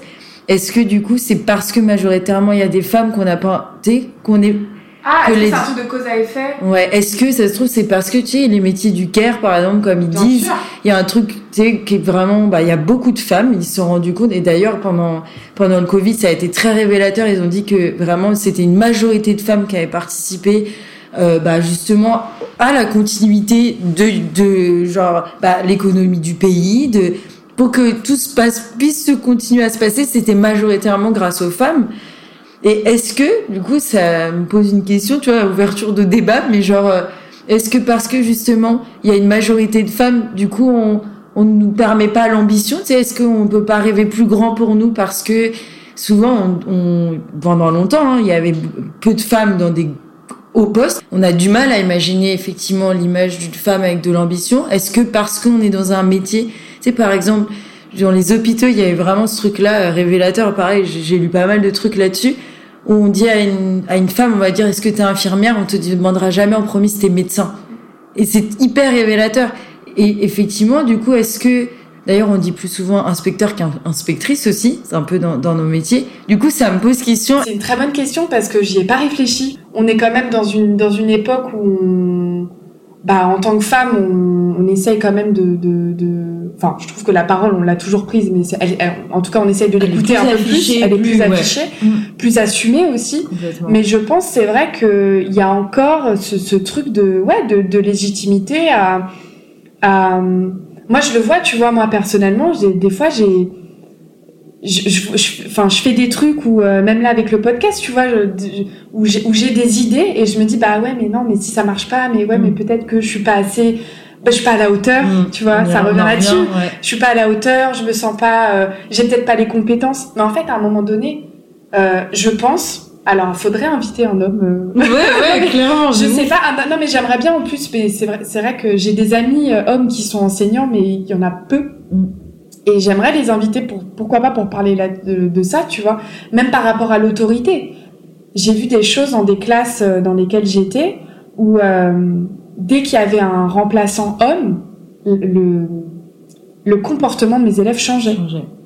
Parce qu'il y avait un truc de et je vais être cash hein, parce que je le sais parce que moi j'ai eu des parents qui me l'ont dit j'ai quand même une mère qui m'a dit en rendez-vous parent euh, de toute façon mon enfant a peur des hommes donc en fait c'est bien qu'il y a un truc quelque part de, ok, donc en fait, je suis une femme, donc euh, votre enfant ne va pas me respecter mm. car il n'a il n'a pas peur de moi. C'est ça que ça veut dire.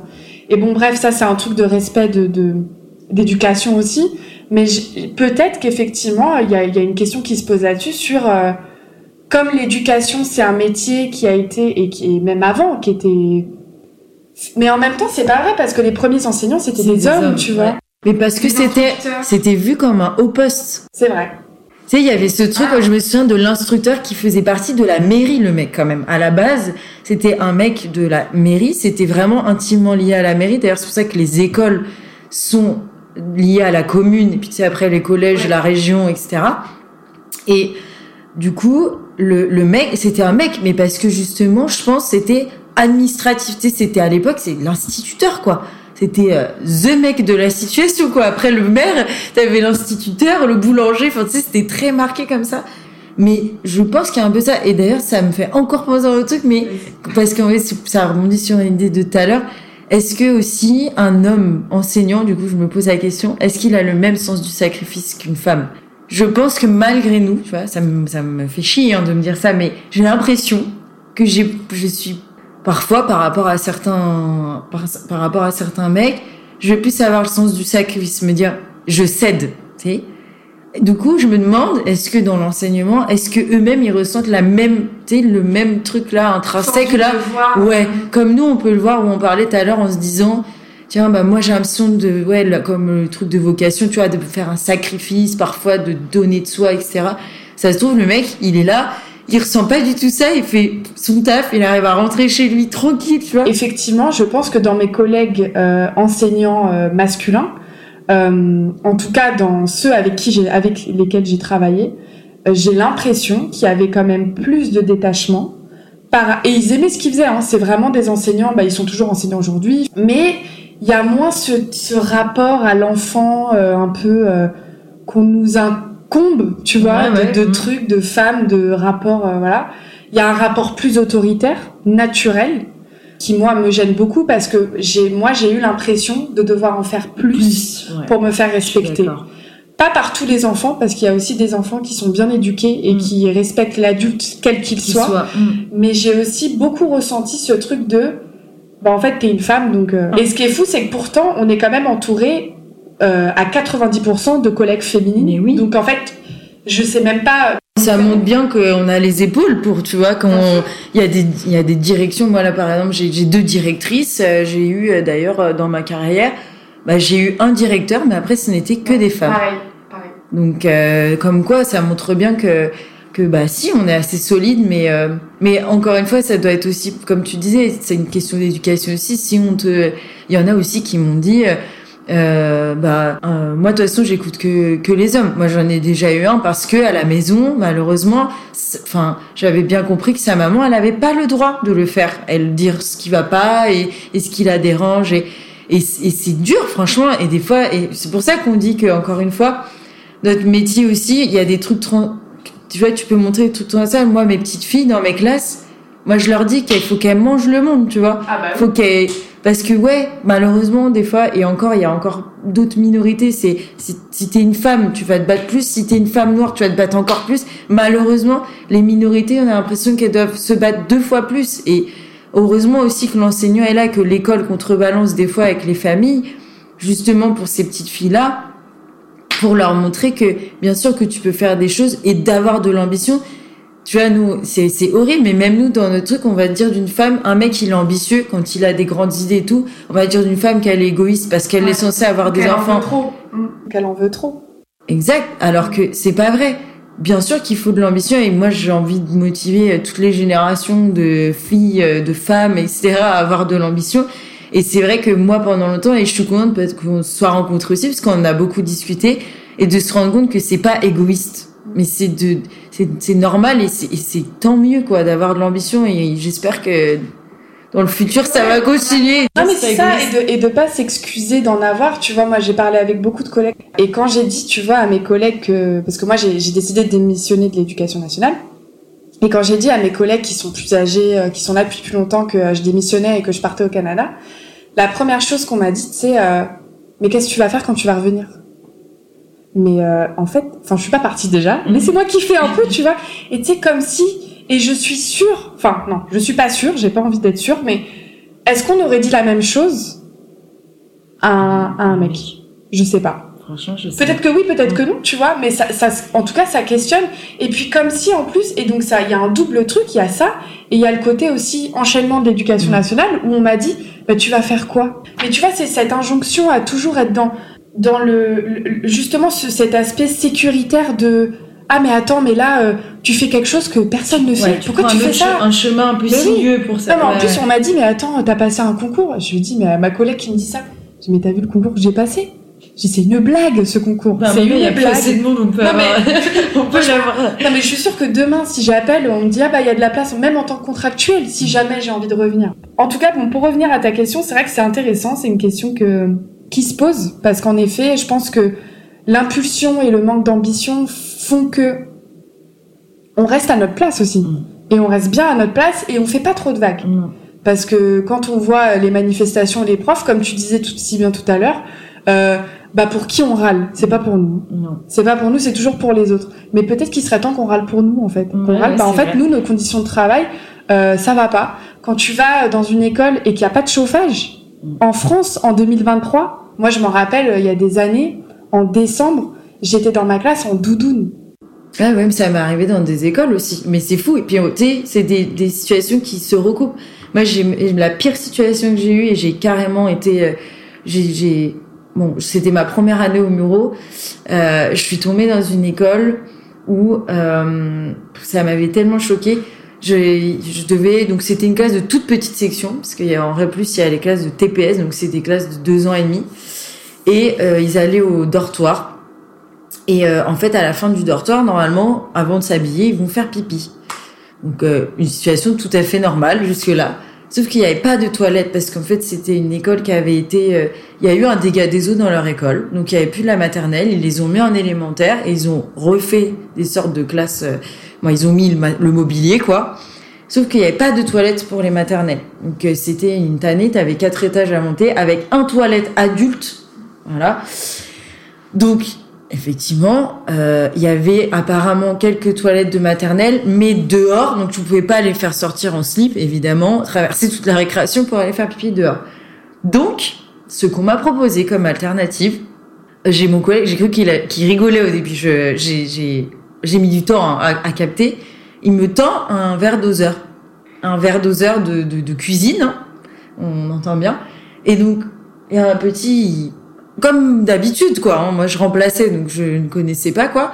Et hop il prend et puis il fait pipi dedans. Et puis hop il se le on était euh, juste après le covid hein, euh, euh, et là je me disais euh, ça n'a vraiment aucun sens. Et puis il se le passait de, de main en main de pipi en pipi. Les petites filles bah elles elles peuvent pas bah non bah non Eh elles ben peuvent voilà. pas et ben voilà encore une fois voilà t'es une fille bah c'est une minorité pas de chance pas de toilette pas de pipi pour toi et donc moi j'assistais à ça, puis j'étais mais oh et j'ai dit mais tout le monde est ok avec ça là de après elle fait bah oui il y a pas de toilette parce qu'en termes de logistique c'était compliqué. Je dis bah je sais pas moi je vais les habiller puis je vais aller aux toilettes quoi. Après, Elle me dit oui mais tu sais il y en a des fois ils peuvent pas se retenir et tout. J'entends bien mais attends dans ces cas-là on met un pot, tu sais je sais pas on on trouve une solution, on appelle la mairie, on demande un toilette dans le dortoir, un toilette au moins pour les petits. Parce que là, ça fait combien de temps? Moi, c'était un, je crois que c'était un remplacement en décembre. Donc, ça faisait bien quatre mois que le truc avait commencé. Puis, ça faisait longtemps qu'ils étaient là, ces maternelles-là. Bon, écoute, personne n'avait rien fait. Moi, c'était ma première année. En plus, j'étais remplaçante. Bon, ma position, elle était quand même pas simple, mais j'avais envie de changer, tu sais, de bousculer ce truc-là.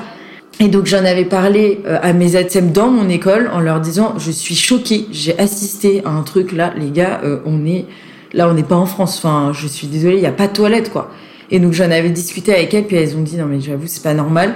J'ai dit mais moi je connais personne à la mairie. Je sais, je savais pas vers qui me tourner, je savais pas. Et au final donc sous couvert de mes ATSEM, elles en ont parlé à leur responsable parce que les ATSEM sont gérés par la mairie.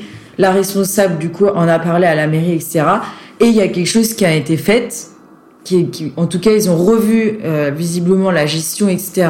du dortoir. Alors, je sais pas trop. euh, Après, j'y suis pas retournée, donc j'ai pas su. euh, si j'y suis retournée une autre fois, on m'a attendu un verre deux heures pour faire des sablés.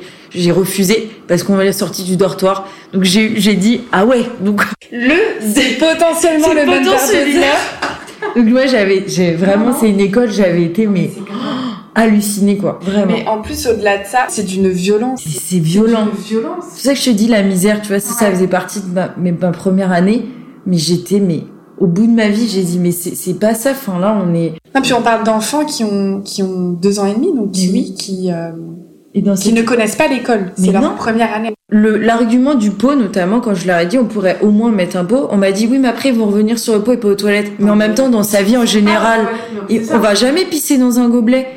C'était une école où notamment ils avaient vu des élèves après faire pipi dehors comme ça, debout, no- normal. Mais bien sûr, pourquoi?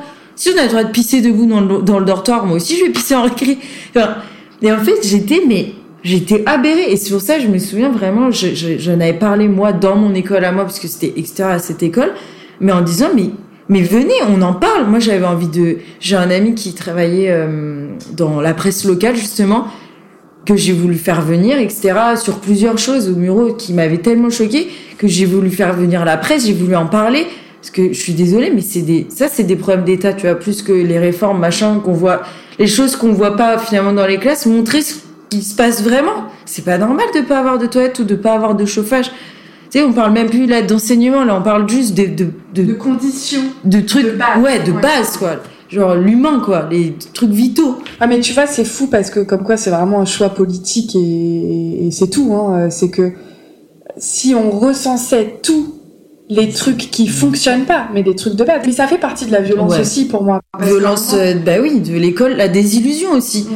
Euh, en tant qu'enseignant, en tant qu'élève, moi je sais pas, mais il y a des écoles, putain, t'as pas envie d'y aller quoi. Moi j'en voyais hein, dans les quartiers là. Oh, tu te dis putain, elle donne envie de vomir quoi. Putain, c'est la première fois où le gamin il va à l'école et c'est une prison quoi. T'as pas t'as pas envie d'y aller, ça ça te donne pas envie. Et heureusement, encore une fois, les enseignants, on essaie de mettre des petits tapis, camoufler un peu, le, faire des beaux affichages, mettre euh, des petits trucs de couleur, leur euh, leur faire des belles étiquettes. On essaie quand même de rendre ça un peu chaleureux, mais sérieux, moi je me suis retrouvée déjà à aller acheter des trucs chez Ikea, mais ça n'a aucun sens. Et d'ailleurs, on le fait parce qu'on veut que ce soit un enseignement de qualité. Tu bah, vois, j'ai vu, je me suis vu acheter un manuel pour faire des photocopies quand il y avait les nouveaux programmes parce qu'ils pondent les nouveaux programmes, mais les mecs ils te mettent pas les manuels qui vont avec. T'arrives, moi c'était 1995 les manuels, mais en année de naissance. Et j'étais en mode, bah bien sûr, enseignons les nouveaux programmes avec des manuels de 1995. Donc ce que j'ai fait, c'est que j'avais acheté un exemplaire, parce qu'évidemment tu peux pas en acheter 25 vu le, prix du truc. Sauf qu'ils disent, non, non, pas de budget. Bon bah ok, j'en achète un, puis je fais des photocopies. Bonsoir la planète en plus, mais voilà, pas le choix. Et donc, même nous, on pallie, genre pour pouvoir faire un enseignement de qualité, on arrive quand même à nous taper dessus, mais on pallie à ces problèmes-là et ça se sait pas. Ça se sait pas parce qu'on vend du rêve à la télé. Encore une fois, on y revient. Mais et ça, c'est hyper violent. Franchement, euh, c'est violent. T'es, t'es jeune prof, t'arrives, tu vois qu'il y a rien. Moi, je m'attendais. On dit, comme tu dis, on te dit que t'as du budget. On te, on te dit euh, que t'es en répétition, on te dit que machin, que truc. Des fois, on te donne un peu, euh, on te vend un peu du rêve notamment même, je sais pas, on a commencé la prime d'entrée dans le métier. Regardez, on vous donne 1500 balles parce que tu rentres dans le métier. Ouais, mais 1500 balles sur toute ta carrière, si tu restes jusqu'à 65 ans, bon, tu les as vite, euh, bah, tu les as passés en achetant des manuels à tes, à tes élèves, voilà. Mais, mais justement, pour euh, reparler de cette violence-là, je voulais parler, bah, c'est intéressant que tu parles de, moi, ça me choque ton histoire avec les petites sections, franchement, euh, Enfin, j'en ai pleuré en dessous. Tu disais tout à l'heure parce que bah quand tu rentres chez toi, bah tu repenses. C'est pas c'est pas un truc où tu tu finis un dossier, c'est bon, le dossier il est fini, tu passes à autre chose. C'est pas ça. Tu peux pas. Euh... Alors effectivement, avec l'expérience, t'apprends à, à séparer, à cloisonner un petit peu plus. Mais quand t'as affaire à un élève qui vit des trucs horribles à la maison, bah, tu peux pas rentrer chez toi. Bon bah c'est bon, hop, ma journée est finie. Euh, vas-y. Pour revenir sur le truc de violence, euh, toi comme moi, je sais qu'on a été confronté à des situations violentes. Euh, moi, j'ai été confrontée à, à des insultes d'élèves.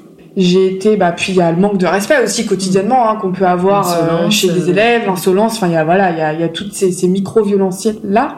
Il y a aussi des violences bah, entre élèves, euh, moi je m'en rappelle, euh, bah, même encore aujourd'hui, où, euh, quand t'as des deux gamins de, de, de 10 ans euh, qui sont plus grands que toi, parce que c'est la c'est la réalité aussi, hein, ils font pas tous mignons à mes c'est En fait, c'est l'image de la primaire aussi. C'est, bah, ça va, t'as les petits, bah, ah bah moi j'ai deux. ouais, c'est ça. Viens, viens voir, viens voir, ouais. Mais ouais où tu dois arrêter des bagarres. Et moi ça m'est arrivé de d'arrêter des, des, des, bagarres entre entre élèves dans la classe où euh, bah, tu te prends un point en fait. Tu te prends un point dans la bah, figure parce dans le feu de l'action ils ont ils, de toute façon ils ont envie de l'aplatir l'autre. Donc ah, bah, le nombre de paires de lunettes de soleil que j'ai perdu dans la bataille franchement.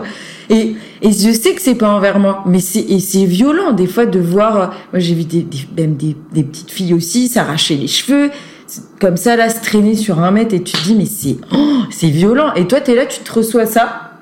Puis tu t'as pas vraiment de toi t'as pas appris on, on...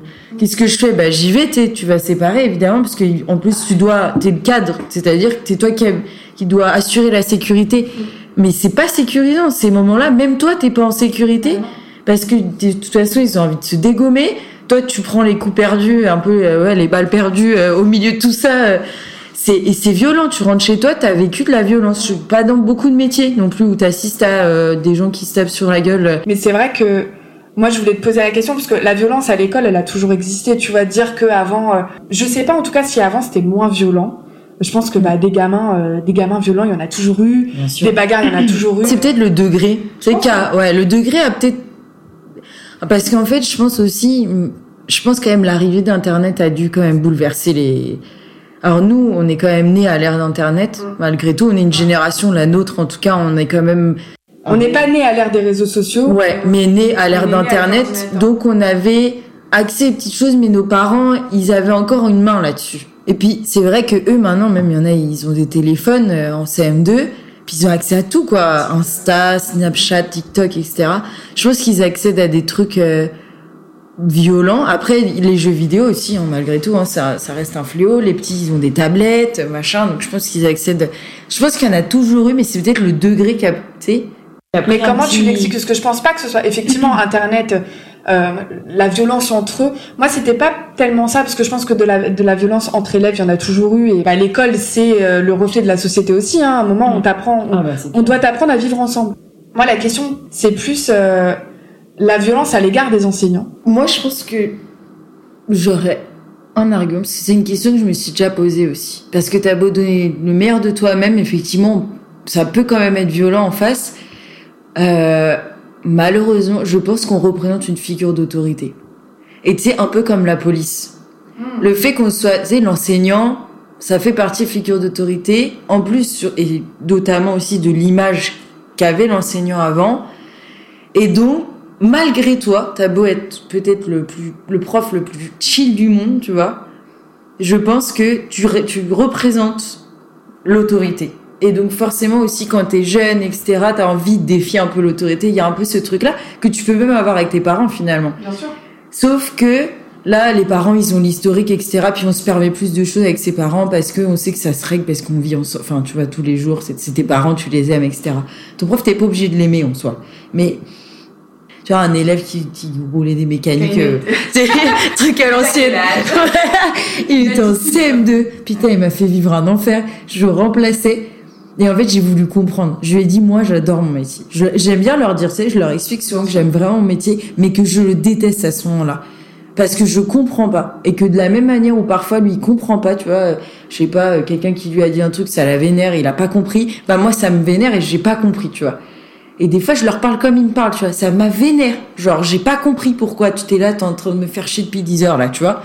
J'ai envie de comprendre, qu'est-ce que je t'ai fait? Oui, c'est parce que t'es prof. Mais tu sais, c'est quoi? Genre, ouais, je suis prof, mais j'ai pas l'impression d'être la plus relou non plus. J'ai envie de savoir, euh, parce que tu représentes l'autorité, comme la police. Et il m'avait dit ça. Et, ça? ouais. Ah, et j'ai dit, je dis, ok, mais tu vois, je comprends mieux. Je dis, mais moi, je suis pas la police, en fait. Euh, moi, tu vois, normalement, je suis pas là pour euh, faire euh, des règles, des, je, moi, je, moi, j'ai, j'ai vraiment envie d'apprendre des choses, etc. Puis je m'étais rendu compte que ce, ce petit loulou là, il foutait la merde parce qu'en fait, il savait pas lire et qu'il s'est retrouvé en CM2, tu vois. Un truc tout bête. Qui est lié en plus, bah, il se fait chier. Bah, qu'est-ce que je fais? Je me fais chier, je fous la merde. Tu ça, ça vient un peu en cascade, quoi. Et donc, en fait, on en est venu à un truc où il m'a saoulé et puis c'est devenu l'élève le plus intéressant du monde parce que du coup, on en a vraiment discuté, ce truc-là. Parce que c'est vraiment une question que je me suis posée, tu vois. Et après, je dis, mais tu vois, tu me laisses pas ma chance. Parce que, pour toi, je suis une figure d'autorité tu vois, tu, tu omets la personnalité, le fait que je suis quelqu'un derrière. On repart de ce truc de l'humain, mais derrière ce juste cette figure d'autorité de étiquette prof, tu vois. Je lui ai expliqué, moi j'aime trop. Je lui dis, tu vois, je suis sûre qu'on a des centres d'intérêt. Moi par exemple, j'écoute du rap, tu vois, j'aime bien le rap. Tu sais, j'ai dit, mais ouais, mais tu vois, t'as pas cherché à le savoir. Moi, j'ai envie qu'on parle de nos intérêts communs. Parle-moi de tes passions. Qu'est-ce que t'aimes, qu'est-ce que t'aimes écouter? Qu'est-ce que tu vois? Qu'est-ce que t'aimes faire quand tu joues dehors, etc. Et en fait, il avait pas vu ce truc-là d'humain derrière cette étiquette de prof figure d'autorité. En plus, ça fait rire les copains, évidemment. Et au final, après, les autres qui lui ont dit, dit, elle est trop cool, elle est trop cool. Pourquoi t'es, petit? Même après, ça s'est retourné contre lui en mode, putain, arrête quoi. Puis au final, à la fin de la journée, cet élève, il s'est excusé et il m'a dit, j'espère que vous allez revenir remplacer dans ma classe, tu vois, parce que, parce que tu vois, à un moment, bah, j'avais mis du sens sur ce qu'il vivait, sur ce que moi je vivais aussi. Et puis, je pense aussi que en plus de cette figure d'autorité, malheureusement aussi, on représente l'école et c'est une école tu sais, qui est inégalitaire, c'est une école aussi qui va pas bien. Donc nous, on n'est que le reflet d'une école qui va pas bien, donc on nous le renvoie Tu sais, je pense que c'est violent quand on disait que l'école, euh, bah, il y en a, ils sont vraiment euh, chum, il y a pas de moyens, c'est dégueulasse ou, ou tu vois, il y a pas de chiottes, enfin des trucs euh, tout con. Bah, qui qui représente l'école? L'enseignant, les tu sais, le directeur et les enseignants.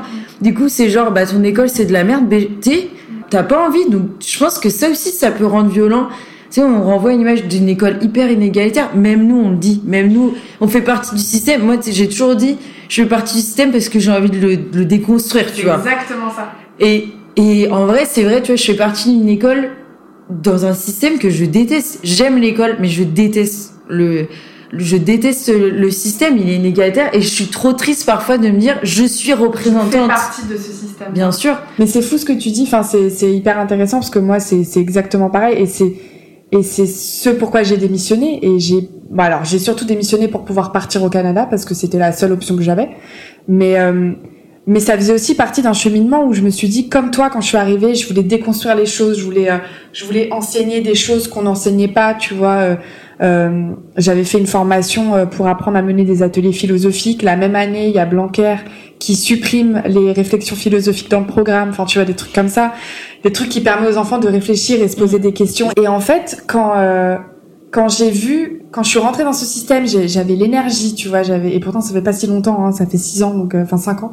J'avais l'énergie et tout, et quand j'ai vu la machine, je me suis dit mais comment tu veux changer C'est hyper difficile en fait de changer les choses.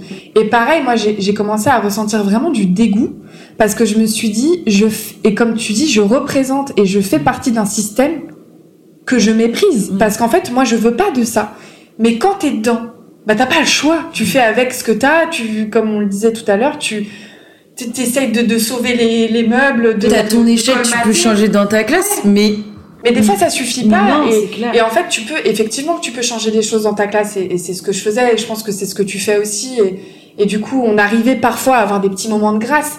Mais en fait, c'est tellement, c'est tellement petit, c'est mm. tellement euh, que bah effectivement, puis ça change d'une année à l'autre. Enfin, il y a des classes qui vont fonctionner, il y a des classes qui vont pas du tout fonctionner, et il y a des élèves qui vont te renvoyer ça euh, bah, à la tête. Mm. Et toi, bah à part dire bah oui, c'est inégalitaire, bah oui. Moi, j'avais des élèves, bah ma première année en REP+, CE2, hein, donc 7 ans, des gamins euh, petits, qui n'avaient pas des vies d'enfants depuis très longtemps. Et un élève qui me dit mais de toute façon ça sert à rien. Nous, on le sait, hein, qu'on va pas pouvoir faire ces métiers-là, pouvoir. On, ils savaient. Mais oui, bien sûr qu'ils le savent. pessimistes. Mais bien sûr. Oui. Mais ils le savent. Ils voient bien que les grands frères en bas. Euh, et enfin, c'est pas du tout cliché ce que je veux dire, parce que moi, c'est des choses qu'on m'a qu'on m'a dites, tu vois. Mais bah, les grands frères en bas, ils zonaient. Euh, il se faisait plus d'argent que moi. Ah bah oui, moi j'ai un collègue à qui ils l'ont dit. Hein. Bah bien sûr. Et il m'a dit, d'ailleurs c'était un collègue de, de CM2 et puis il a dit bah du coup je leur ai appris à siffler. Il, c'est la seule chose il m'a dit et eh bah ça au moins ça va nous servir. Il leur avait répondu parce que la moitié était déjà guetteur à 10, 10 11 ans. Et c'est triste, mais c'est aussi ça la réalité. Bah, c'est qu'ils arrivent à dire qu'ils vont gagner plus que Watt. Et c'est vrai, en plus, et c'est ça qui est horrible.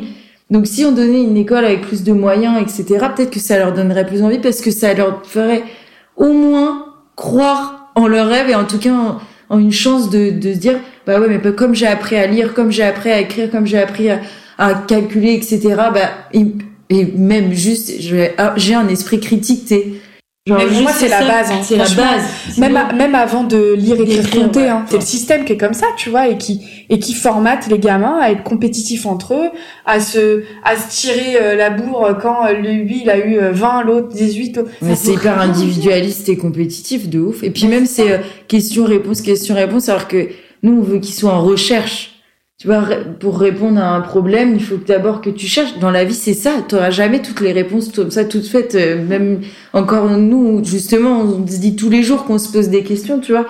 Et bien sûr, on a envie de les mettre, euh, les mettre en recherche, quoi. C'est. Et ça fait des gamins, du coup, qui veulent pas chercher. Mm. Qui, moi, j'ai des élèves. Ils n'arrivent pas même. L'école est faite d'une telle manière qu'on leur apprend même pas à réfléchir. Mm. Mais c'est fait pour, en fait.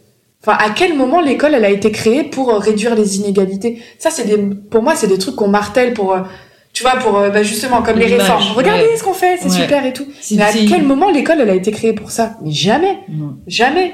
Bah, en tout cas, c'est ce qui est intéressant, c'est qu'on a quand même des éléments de réponse sur pourquoi les profs décrochent et pourquoi ils veulent plus faire ça toute leur vie. Je pense que là, c'est clair que on a parlé hein, dans les podcasts précédents du manque de moyens et tout, mais c'est vrai que le fait de de, de, détailler un peu ça, on voit que euh, t'as beau aimer ton métier, t'as beau, euh, t'as beau faire tout ce que tu peux, en fait, ça suffit pas parce que l'école, elle peut pas, elle peut pas pallier à tous les manquements des, des autres institutions et de la société de manière générale.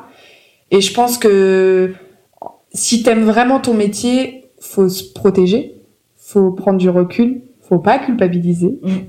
Si tu es malade, mets-toi en arrêt maladie.